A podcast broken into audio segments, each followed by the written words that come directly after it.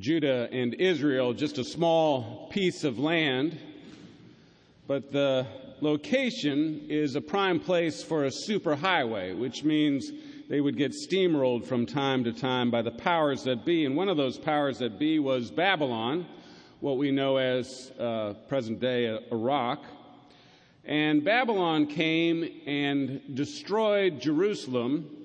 And when they destroyed Jerusalem, they didn't take all the people into deportation and back to Babylon. They just took the cream of the crop, people like you.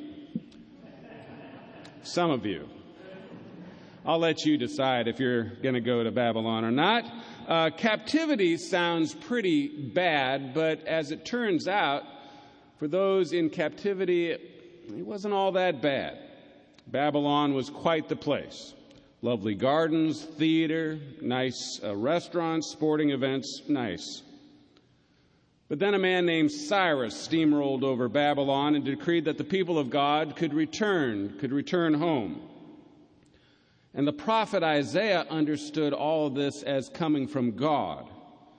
God is paving the way to come back home. Come on, let's go. Come on, come on, come, come on. As it turns out, it is difficult to get people who have been away from home back home. Just try telling a Yankee from Scranton or Minneapolis or Sioux City to go back home. They don't want to go. Turns out 36 hours of snow is far better than what they had it up there. Keeps the foreigner in the foreign land. And so it is that the people of God needed a little encouragement to return home. From Isaiah 43, verses 1 through 7, hear the word of God. But now, thus says the Lord, He who created you, O Jacob, He who formed you, O Israel, do not fear, for I have redeemed you. I have called you by name. You are mine. When you pass through the waters, I will be with you, and through the rivers, they shall not overwhelm you. When you walk through fire, you shall not be burned, and the flame shall not consume you. For I am the Lord your God, the Holy One of Israel, your Savior. I give Egypt as your ransom, Ethiopia and Seba in exchange for you, because you are precious in my sight and honored, and I love you. I give people in return for you, nations in exchange for your life.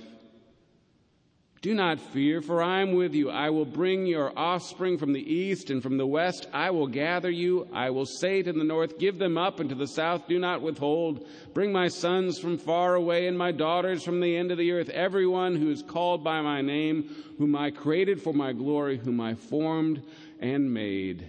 This is the word of the Lord. Thanks be to God. You see, encouragement comes in the form of a love song. Do not fear. I have called you by name. You are mine. I will be with you on your way back home.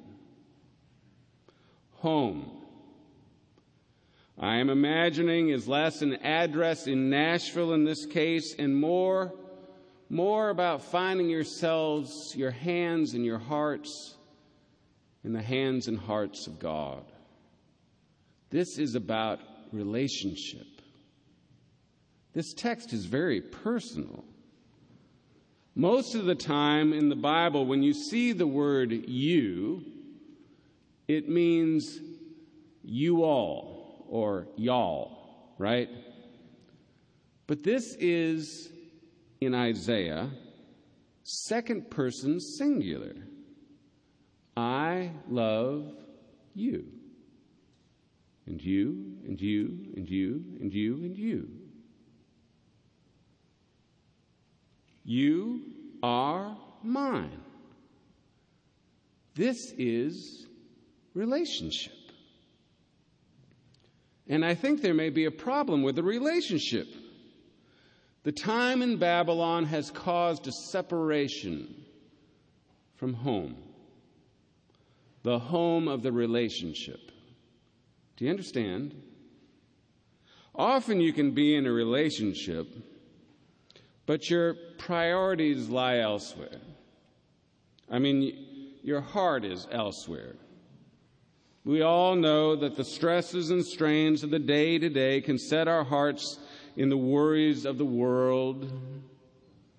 And we are stressed out, and while love is all around us, love is all around us, our nervous systems are on overdrive, and we cannot take it in the love. That's why God orders us to take a Sabbath. And we're terrible at following God's orders, God's mandates, electing to have our own freedoms, but God doesn't make a law just to make a law. You got to do this. No. The Sabbath is a gift for us so that we can unplug and fall in love again. Fall in love with God and everyone else. I've told you, I find it interesting that every time Beth and I go on vacation, get away from it all, we do things like hold hands in the grocery store. We fall in love. We've always been in love, but we're just, just, taking away the stresses and the strains, just getting away from it all. When, when I mean that, I mean you all. Um, just getting away. And it just relaxes the soul, and, and we're so much in love. And my humor, you think is pretty good here, but on vacation, it's just, it's amazing. I'm a laugh a minute, I'm told. But love is there all the time. But life can be so filled with the next thing and the next thing and the next thing and the next thing, you can't see a thing. You don't know the thing that'll get you through the fires and the floods, and the joys and the sorrows, the sickness and the health, the plenty and want. I love you. You are precious in my sight. I will be with you. The call on Isaiah, from Isaiah, from God, is to come home. And it seems the problem is that few are able to take God up on the offer. How are you this morning on taking God up on the offer? Maybe you're in a place where you don't even want to think about going home. You can't think of it. Maybe you're like that prodigal that has found there's a life that comes with a disco ball and a drink in hand. There are so many things that we can become addicted to in this world addicted to money and career. You can be addicted to worries and frustrations. You can come to worship, but you're not really in worship.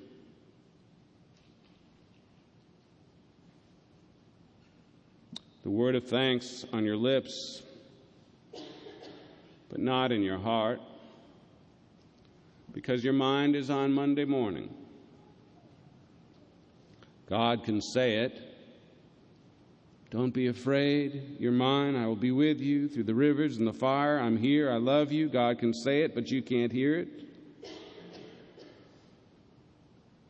I think that's why the father in that story just stayed at home, didn't send out a search party for that prodigal.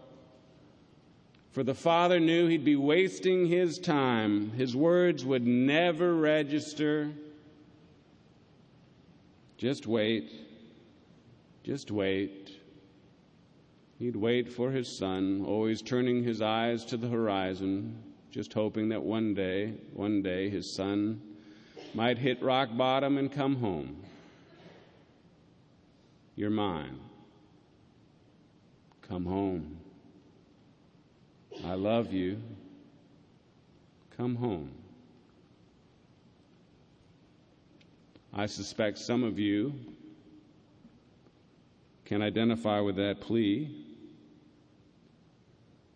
You've got someone in your heart, someone who's at the top of your prayer list. You're praying, you're praying, you're praying. Your deepest desire, your pleading hope, the anguish of your heart resonates with the heart of God. I will give anything for you if you just come home. The cry is constant.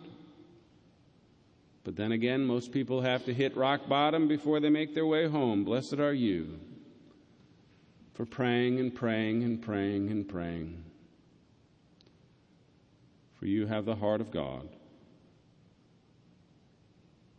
But then maybe your life has less drama than all that. In fact, a little drama in your life might be exciting. Your life may be a little more mundane. Monday looks like Tuesday, Tuesday looks like Wednesday, Wednesday looks like Friday, Friday looks like Thursday, Thursday looks like Tuesday, Monday looks like Sunday. The rut of it all hypnotizing to the soul. You just fall asleep to the depth of love that is calling your life into new journeys. Maybe your life isn't in a rut. Maybe you're just done. Just given up. The Greek word is acedia. Translated in the English as slothfulness, but that's not what it is. It's not slothfulness, it's I don't care. It's been called one of the deadliest of the deadly sins. What do you think? When you can no longer love.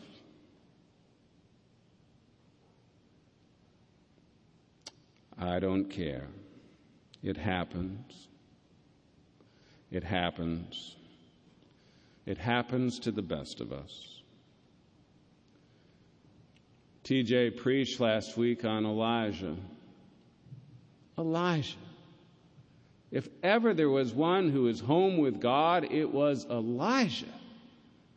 Elijah was one who could, well, if there was a drought in the land, forever and ever a drought, Elijah was the one who'd pray and pray and pray and pray and pray and pray for what? And then a cloud no bigger than a human hand, and Elijah'd see it, and he'd say, You better watch out. That cloud it's going to be a gully washer. It's the answer to prayer. Elijah, so connected to God.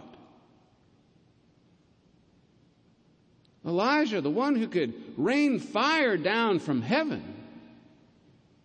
so connected to God. But as we heard last week, Elijah, for some reason, his ministry, done, over, put a fork in me, I'm done. And he went out to the desert to die. Just so happened that the place that he decided to die was the place of Jacob's ladder. the place where the angels came up and down the ladder.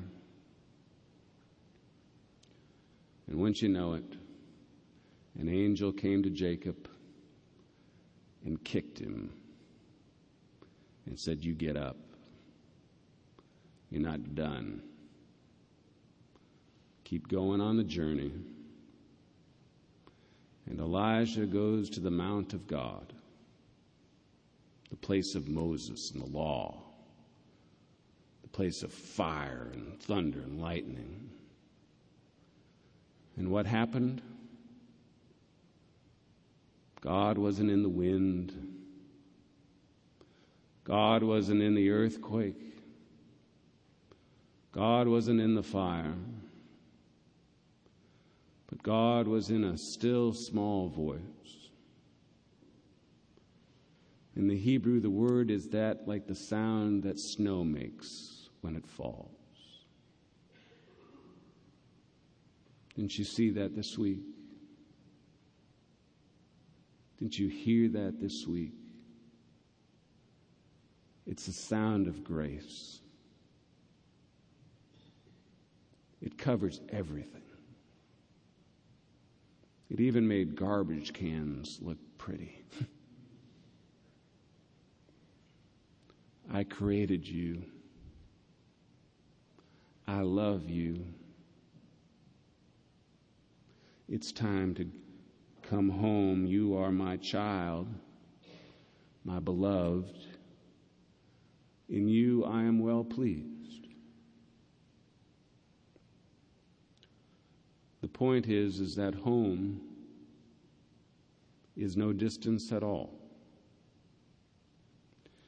You may know that.